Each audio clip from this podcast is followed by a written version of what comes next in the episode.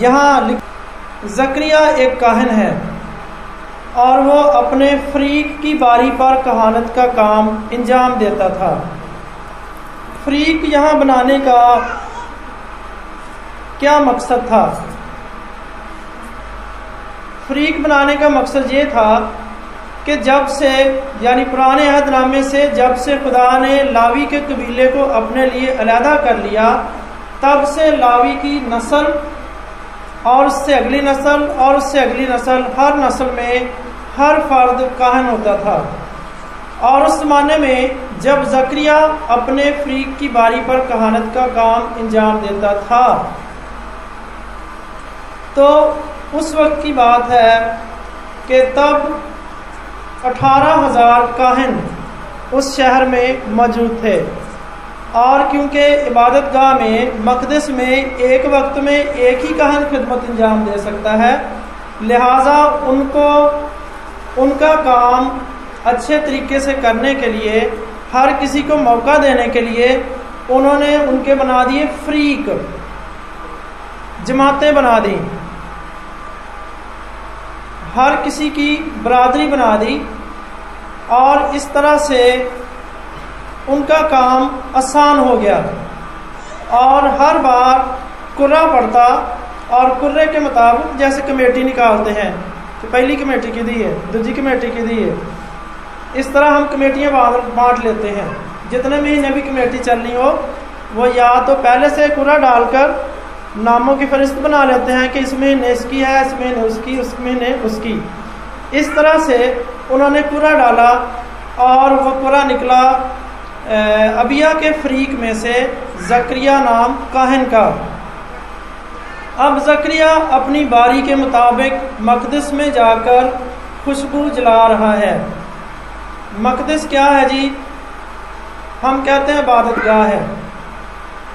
उस जमाने में जो इबादत गाह खुदा ने बनवाई थी, उसमें इसी तरह से गेट से सीधा आते ही सबसे पहले गैर कौमों का अहाता उससे आगे बनी इसराइल का हाथा, उससे आगे मकदस और मकदस में जहाँ बैठे हुए हैं और उससे आगे ये पाक मकाम, जहाँ पर सिर्फ़ कहन साल में एक बार जाया करता था। और उससे पहले वहाँ वो जा नहीं सकता था। जब वो वहाँ जाकर खुशबू जला रहे थे तो सारी जमात बाहर दुआ कर रही थी। और जक्रिया अंदर जाकर वो काम कर रहा था, जो उसके जिम्मे लगा था कि जमात की तरफ़ से खुशबू की कुर्बानी खुदा के हजूर में पेश करे। और खुदा का कलाम यहाँ पर बयान करता है कि जक्रिया और उसकी बीवी दोनों ही बुज़ुर्ग थे, उम्र सीधा थे और वो दोनों ही रास्तबाज थे। और वो खुदावंत से दुआ मांगते रहते थे। और खुदा के सब अहकाम कवानीन पर बेऐब तरीके से चलते थे। यानी जो खुदा ने कहा है, वो करना है। खुदा ने जब जो काम उनसे लेना है, जो उनके ज़िम्मे है, वो उन्होंने करना ही करना है। आंधी आए, तूफ़ान आए, बारिश आए, बर्फ़ पड़े ओले पड़े, उन्होंने मकदस में जाना ही जाना है। तो फरिश्ता वहाँ पर आ मौजूद हुआ और जक्रिया उसे देखकर डर गया। ये फरिश्ता जो है, ये अब 400 सालों के बाद खुदा के लोगों के पास आया है। इससे पहले 400 साल पहले आया था, जब खुदा लोगों से, अपने नबियों के वसीले से, या रोया के ज़रिए से, या ख्वाब के ज़रिए से बातें करता था। और फिर उसके बाद जब वो गैर कौमों के साथ मिल गए तो उन्होंने गैर कौमों के से तरीके अपना लिए। उनकी कुर्बानियों में शरीक होना शुरू कर दिया। उनके साथ उनकी इबादत गाहों में जाना शुरू कर दिया और उनके बुतों को भी मबूद मानना शुरू कर दिया तो खुदा उनसे नाराज़ हो गया। फिर खुदा ने लोगों के साथ बात करना बंद कर दिया। खुदा ने उनको रद्द कर दिया। और इस तरह 400 साल गुजर गए कि ना खुदा किसी के ख्वाब में आता, ना फरिश्ते को भेजता, ना कोई रोया दिखाता। तो 400 साल के बाद ऐसा हुआ कि खुदा जक्रिया के साथ हम कलाम हुआ। खुदा ने फरिश्ते को उसके पास भेजा। खुदा और फरिश्ते ने उससे कहा कि खौफ ना कर, क्योंकि तेरी दुआ सुन ली गई है। और तेरी बीवी लिशबा के बेटा होगा, तू उसका नाम यमुना रखना। तो जारी सी बात है, जिसके बच्चे नहीं होते, वो ज़रूर खुदा से दुआएँ मांगते हैं कि खुदा बंदा रहम कर दे, साढ़े गुनाहों बख्श दे तो सानू लाद दे। चल मुंडा नहीं देना तो कुड़ी दे दे। साढ़े वास्ते वही बहुत है। हमारे माशरे में ऐसी औरतों को, ऐसे मर्दों को बहुत ही बुरा समझा जाता है अच्छा नहीं समझा जाता। उस जमाने में भी लोग समझते थे कि अगर किसी पर कोई बीमारी आ गई है, कोई तकलीफ़ आ गई है, या उसके औलाद नहीं है तो यकीनन यही बात है कि ये गुनहगार लोग हैं। अगर ये गुनहगार नहीं है तो हो सकता है इनके माँ बाप बड़े गुनहगार होंगे, वो अच्छे लोग नहीं होंगे। इस वास्ते खुदा ने इनको सजा दी है। जब हम नए हदनामे को पढ़ते हैं ना तो वहाँ पर खुदा यसमसी ने एक शख्स को शफा दी। तो शागिर्द उससे पूछने लगे, आए खुदामंद इसने क्या गुनाह किया था? ये इसका गुनाह था, या किसी और का था। तो खुदाम यसमसी ने जवाब दिया कि ये ना इसका गुनाह था, ना इसके वालदेन का गुनाह था, बल्कि ये इसलिए हुआ कि खुदा का जलाल ज़ाहिर हो। यहाँ पर भी यही बात है। ये दोनों कहनों के घराने में पैदा हुए हैं। जक्रिया भी कहन है और अलिशबा भी कहन घराने में पैदा हुई है और उसने भी शुरू से मजहबी माहौल देखा है। दोनों रास्तबाज हैं। दोनों खुदा के हुक्मों पर बड़ी खुशी से चलते हैं। लेकिन वो भाज हैं। और इस वास्ते सहेलियों के ताने, पड़ोसनों के ताने, शरीका बरदरी जो होती है ना, उनके ताने फिर लगा लगा के बातें करना।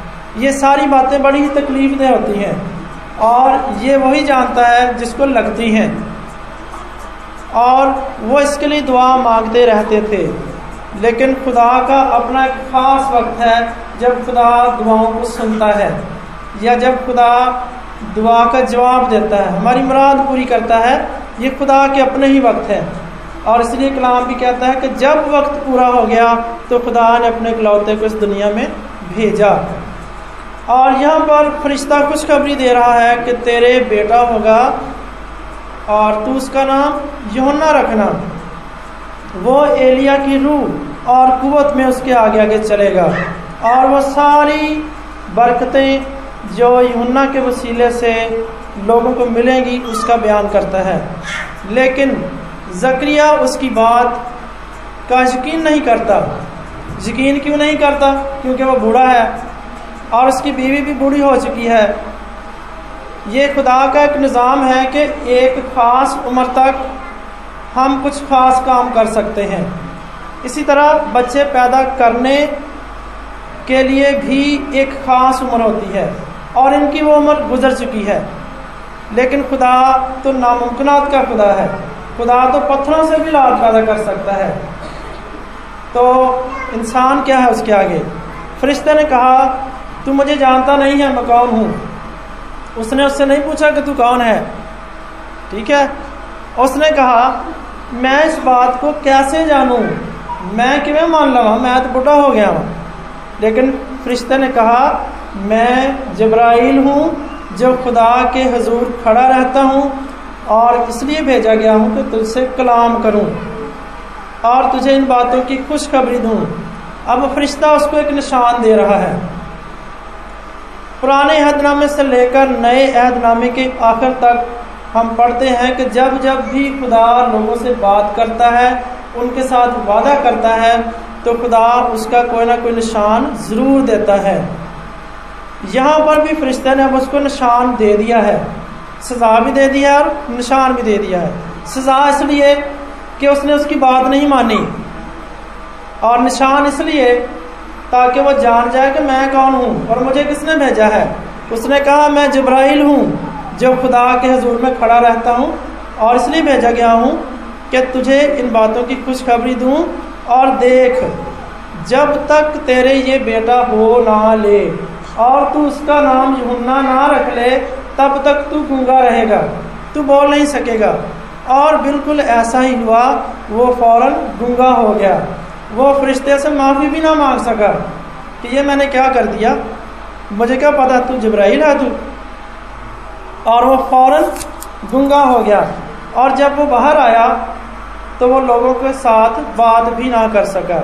और लोग समझे कि इसने मकदस में रोया देखी है, जिस वजह से ये सहम गया है। इस वजह से बोल नहीं सका। ख्वाब कहते हैं जो हम सोते हुए देखते हैं। रोया वो होती है जो हम जागते हुए ख्वाब देखते हैं। वो होती है रोया।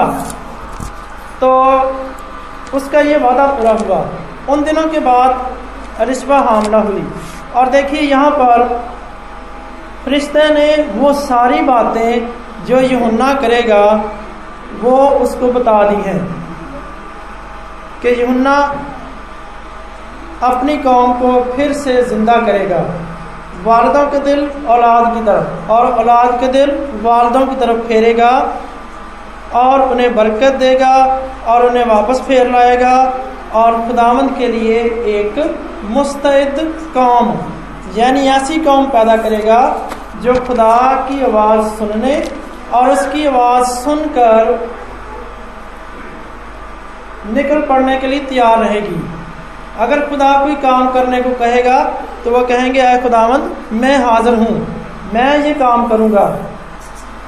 तो यहाँ पर हम एक और बात सीखते हैं कि जो लोग रास्तबाज होते हैं, जो खुदा के हुक्मों पर कोशिश करके बेआब तरीके से चलते हैं, खुदा उन्हें आने वाली बातों की खुशखबरी वक्त से पहले दे देता है। अभी बेटा पैदा नहीं हुआ, अभी उसका नाम योना नहीं रखा गया लेकिन फरिश्ते ने कह दिया है कि वो ऐसे ऐसे करेगा। और यूँ उसका नाम खुदा के कलाम की तारीख में लिख दिया जाएगा।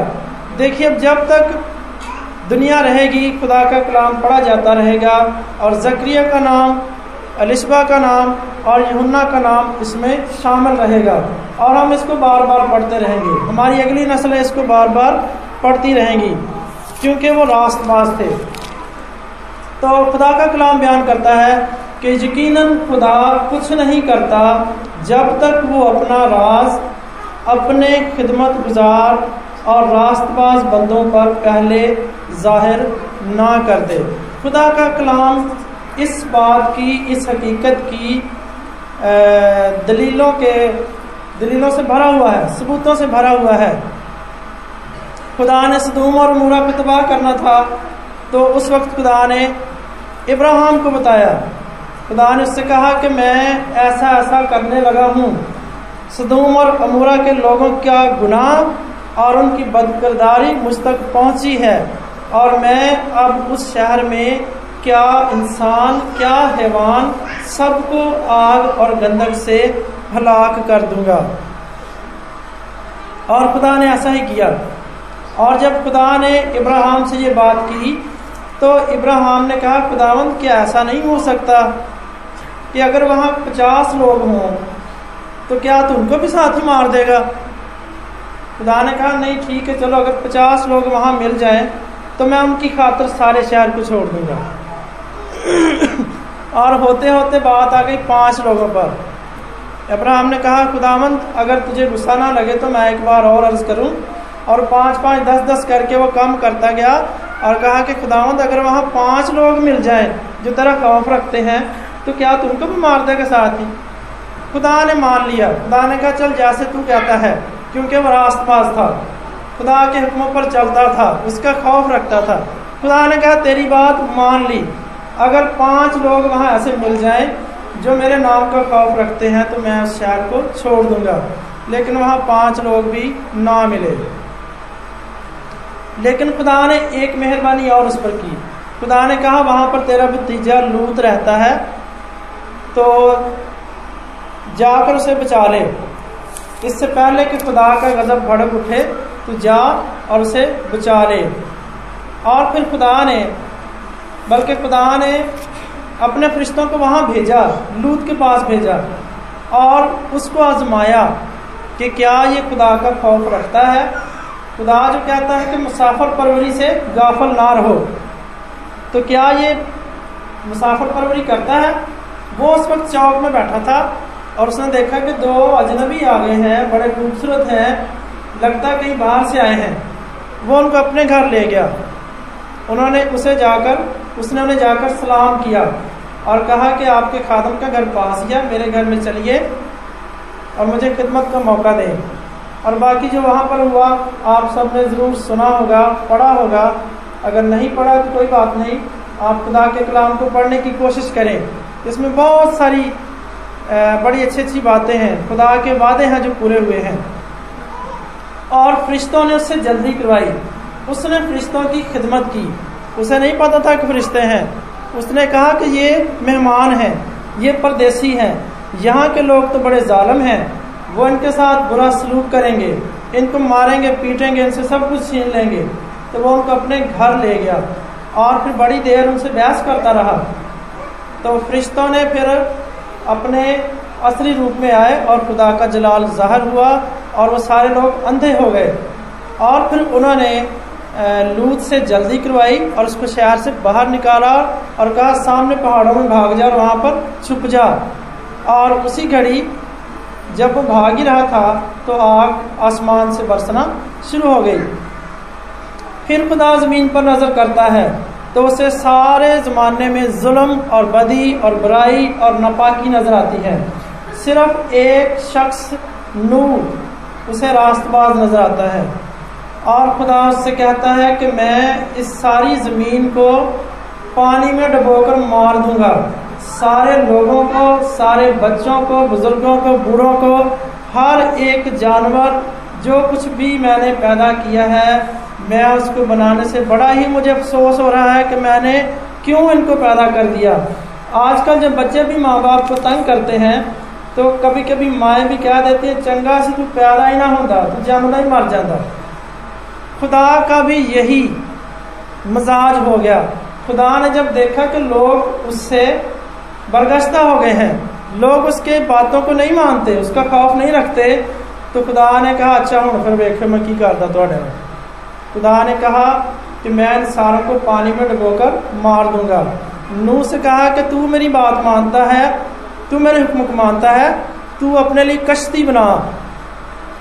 कश्ती बना और अपने लिए सब जानवरों में से दो दो जोड़े उस कश्ती में रख ले, ताकि तूफ़ान के बाद तेरे लिए ज़मीन पर फिर से जानवर हों। तू उनको मेरे हजूर कुर्बान भी कर सके तो उन्हें अपने काम में भी ला सके। तो ऐसा ही हुआ। जितना अरसा भी कश्ती बनती रही, नू लोगों को बताता रहा, लेकिन किसी ने उसका यकीन ना किया। उन्होंने कहा इतने तो लागे लागे कोई नाला भी कोनी गा, कि एडी बड़ी कश्ती बना के बह गया। ये समुद्र कितों आना और देखिए खुदा ने नू की रास्तबाजी का अजर दिया और उसको भी पहले से खबर दे दी। इसी तरह पाकलाम बयान करता है कि नए अहदनामे के शुरू में खुदा जक्रिया कहन पर ज़ाहिर हुआ और उसकी रास्तबाजी की वजह से उसको आने वाली बातों की खुशखबरी दे दी है। इसी तरह खुदा फिर मुकदसा मरियम पर ज़ाहिर हुआ। खुदा का फरिश्ता मुकदसा मरियम के पास आता है और उसे कहता है कि तेरे बेटा होगा और तू उसका नाम यस्सु रखना और वो बुज़ुर्ग होगा और सल्तनत उसके कंधे पर होगी। उसका नाम अजीब, मशीर खुदा कादर अबदियत का बाप और सलामती का शहजादा होगा। लेकिन मुकदसा मरीम ने इस बात का इनकार नहीं किया। गो कि उसने थोड़ी सी सफ़ाई पेश करने की कोशिश की है कि मेरी तो भी शादी नहीं हुई तो मेरे बेटा कैसे हो सकता है? ये एक बड़ी अहम और हकीकी वजह थी। लेकिन फरिश्ता ने उससे कहा कि, खौफ न खा, खुदा ताला की कुदरत तुझ पर साया डालेगी और रूल कुदस तुझ पर नाजिल होगा। इस वजह से वो मरूद मुकदस खुदा तला का बेटा कहलाएगा। और मुकदसा मरियम ने फरिश्ते की बात को माना। उसने कहा, देख, मैं खुदा की बंदी हूँ। मेरे लिए तेरे कौल के मुआफिक हो। जक्रिया ने यह नहीं कहा कि मैं खुदा का कहन हूँ, तू जैसा कहता मान लेता हूँ। इस वास्ते फरिश्ते ने कहा कि जब तक वो बेटा होना रहे तो गूँगा रहेगा। लेकिन मुकदसा मरियम ने कहा, देख, मैं खुदा की बंदी हूँ, मेरे लिए तेरे कौल के मुआफिक हो। और फिर फरिश्ता वहाँ से चला गया और मुकदसा मरियम इस बात को दिल में रखकर गौर करती रही। और इसके बाद फरिश्ता ज़ाहिर होता है मुकद्दस यूसुफ पर। लोगों को पता चल गया कि यहाँ मरियम नाम की जो औरत है, जो लड़की है, वो तो शादी से पहले उसके बेटा होने वाला है। वो हमला हो गई है। तो ये बातें यूसुफ के कानों तक पहुँची और वह दिल में सोचने लगा कि वो ओहो तो बहुत माड़ा हो गया। पर चलो, मैं बदनाम नहीं करता तो मैं चोरी चोरी छाड़ देना। किसी पता ना लगे, मैं कितने होर चला जाना। अब देखिए ये उसकी रास्तबाजी है। उसने चाहा कि मैं अगर शोर शराबा करूँगा, जाकर उसके माँ बाप को बातें सुनाऊँगा कि ताड़ी कुड़ी इंज दी है, जाओ मैं नहीं ब्याह कर देना तो चार बंदे होर सुननगे। उतों गल फिर फैलेगी तो फिर बड़ी बदनामी होएगी। हमारे घरानों में आजकल ऐसे ही होता है। कहीं रिश्ता कर दें, कोई पता नहीं मैं तो बुढ़िया लाट बना आपस से आ कि मेरी शैल लिया दीजिए। फलानी गल इंज कर दीजिए। सानू इस नहीं है और रौला पै जाता नवा ही। ब्याह वाले दिन। लेकिन यूसुफ, क्योंकि रास्तबाज था, उसने कहा कि मैं इसको चुपके से छोड़ देता हूँ। और ये बात खुदा को पसंद आई, और फिर खुदा ने फरिश्ते को यूसुफ की तरफ़ भेजा। और उसने उसके ख्वाब में कहा कि आ यूसुफ, खौफ ना कर, क्योंकि ये जो बच्चा है, ये खुदा की तरफ़ से है। तू अपनी बीवी मरियम को अपने यहाँ ले आने से ना डर और उसने नींद से जाकर ऐसा ही किया। नींद से जाकर, यानी जैसे वो नींद से उठा, वो फ़ौरन गया और मरियम को अपने पास ले आया। देखिए उसकी रास्तबाजी। जैसा खुदा ने कहा, उसने फ़ौरन उस पर अमल किया। खुदा के कहने से पहले भी रास्तबाज है, और उसके बाद भी वो रास्तबाज है। और इसी वास्ते यूसुफ का नाम भी जब जब यसु मसीह का ज़िक्र आएगा तो यूसुफ का नाम भी यहाँ पर अदब से लिया जाता रहेगा। फिर जब हम आगे बढ़ते हैं, चलिए यहाँ पर एक और बात मेरे जहन में आ गई है कि जब वो अपना अपना नाम लिखवाने के लिए अपने अपने शहर को जाते हैं तो मुकदस यूसुफ मुकदसा मरियम को अपने साथ क्यों ले गए? मुकदसा मरियम की हालत ऐसी नहीं है कि वो गधे पर बैठकर या पैदल जाकर इतना लंबा सफ़र करे और यहूदिया में, बैतलहम में जाए और वहाँ जाकर नाम लिखवाए। वो इसलिए उसको साथ ले गया क्योंकि मुकदसा मरियम शादी से पहले ही हामला हो चुकी थी और लोगों के ताने हम किसी को जितना मर्ज़ी बता दें कि हमें पादी साहब ने कहा था कि ये काम करना है। हमें ख्वाब आया था, हमें फरिश्ते ने कहा था, ये काम करना है तो हम इसलिए कर रहे हैं। तो बहुत कम लोग मानते हैं तो ज़्यादा लोग हमें ताने देते हैं, ज़्यादा लोग हमें मज़ाक करते हैं, टिचकरें करते हैं, जुगते मारते हैं। यही हाल मुकदसा मरियम के साथ था। फरिश्ता तो मुकदसा मरियम के पास आया है, पड़ोसियों के पास तो नहीं आया। उन्हें तो किसी ने नहीं कहा जी नहीं है खुदा ये मुकदसा मरीम के पास फरिश्ता आया था, पड़ोसियों के पास नहीं आया था। तो उनके तानों से बचने के लिए मुकदस यूसुफ ने उसको वहाँ पर ना छोड़ा, बल्कि अपने साथ ही ले गया। और वहाँ पर खुदा मसीह की पैदाइश होती है। अब जब खुदा मसीह की पैदाइश होती है तो हमें पाकलाम में दो किरदार और मिलते हैं, जो बड़े ही रास्तबाज थे, जो अपनी जवानी से लेकर इस मौके तक दुआ में रोज़े में, रियाजत में वक्त गुजारते रहे। पहला ज़िक्र आता है मुकद्दस शमाउन का। जब खुदा यसमसी पैदा हो गए मजूसी ने आकर सजदा कर लिया। चरवाहों ने उसको आकर देख लिया और उसे सजदा कर लिया। और फिर वो मुकर्रा वक्त पर उसको हैकल में लेकर गए। तो वहाँ पर खुदा के रूह ने एक बुज़ुर्ग मुकद्दस शमाउन को हदायत की कि तू फ़ौरन हैकल में जा। पाकला में लिखा हुआ है वो खुदा के रूह से हदायत पाकर हैकल में आया और वहाँ बच्चे को उसकी माँ मरियम और यूसुफ के साथ देखा और उसने उसको उठाया और उसने खुदा का शुक्र अदा किया, क्योंकि वो कुछ लोग मन्नत मान लेते हैं कि जो तक फलाना काम ना ना हो खुदा मंदा तू मैं ज़िंदा ही रहन दे मैं मारी ना। तो इसने खुदा से मोहलत मांगी हुई थी कि जब तक मैं इसराइल की निजात देख ना लूँ आए खुदावन तू मुझे इस दुनिया से रुखसत ना करना। तू मुझे ज़िंदा रखना ताकि मैं इसराइल की निजात देख लूँ। जब उसने यस्सु को देखा तो फिर पाखरू उस पर ज़ोर से नाजल हुआ और उसने बच्चे यस्सु को उठाया और कहा आए खुदावन तेरा शुक्र हो कि मैंने तेरी निजात अपनी आँखों से देख ली है। अब तू मुझे अपने कौल के मुताबिक इस दुनिया से रुखसत कर दे।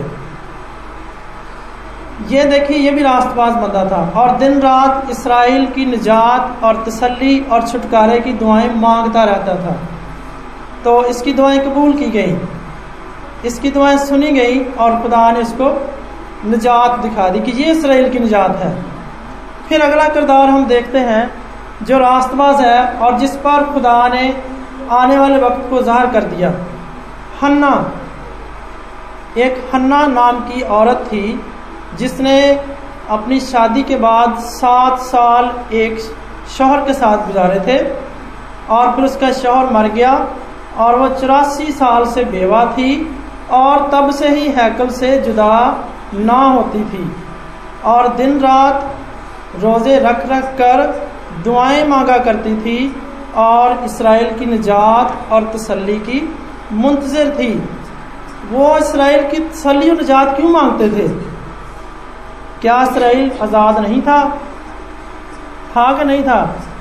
आज़ाद नहीं था, क्योंकि उस वक्त उन पर रोमन बादशाहों की हुकूमत थी। उससे पहले यूनानियों की हुकूमत थी, फिर रोमनों की हुकूमत हो गई। मुल्क इनका था अफसर ये थे, काम करने वाले ये थे, लेकिन पीछे हुक्म चल रहा था रोमन का।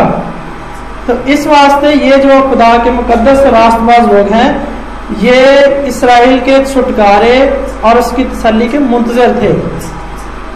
मेहनत ये करते थे, टैक्स बोले जाते थे।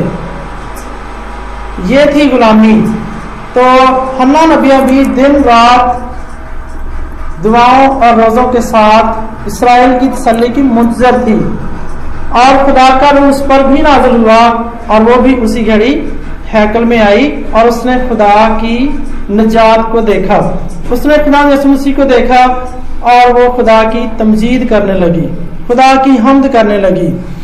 सो so, अज़ीज़ भाई और बहनों जब जब लोग रास्तबाजी पर अमल पैरा होते हैं खुदा के हुक्मों को मानते हैं, खुदा के पाक कलाम के मुताबिक चलते हैं तो ये रास्तबाजी होती है।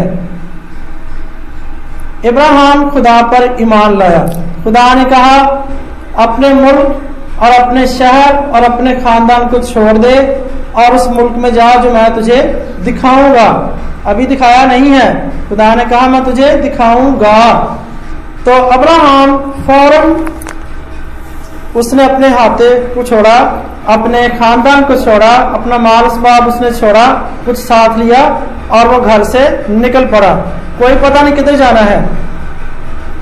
और ये उसके लिए रास्तबाजी गिना गया। ये है रास्तबाजी। जब खुदा हमें कुछ करने को कहता है तो हम उसके नतीजे को देखे जाने सुने बगैर खुदा के हुक्मों पर अमल करते हैं। तो ये रास्तबाजी है। खुदा हमसे जो भी कहता है हमने उसको सुनना है, उसको मानना है और उस पर अमल करना है। तब हम रास्तबाज गिने जाएँगे और फिर खुदा अपनी मर्ज़ी हम पर ज़ाहिर करेगा। तब खुदा हमें मौका देगा कि हम अपने लोगों के लिए सिफारिश कर सकें। क्या खुदा, अगर वहाँ पर पाँच लोग ही रास्तबाज मिल जाए तो क्या तू शहर को छोड़ना देगा? तब खुदा बातों को सुनता है। तब खुदा हमारी इल्तजाओं को सुनता है। तो ज़रूरत है कि हम खुदा के हुक्मों को जाने, उनको माने और उन पर अमल करें। तो मेरी दुआ है कि खुदा आपको ऐसा ही करने का फजल बख्शे। आमीन।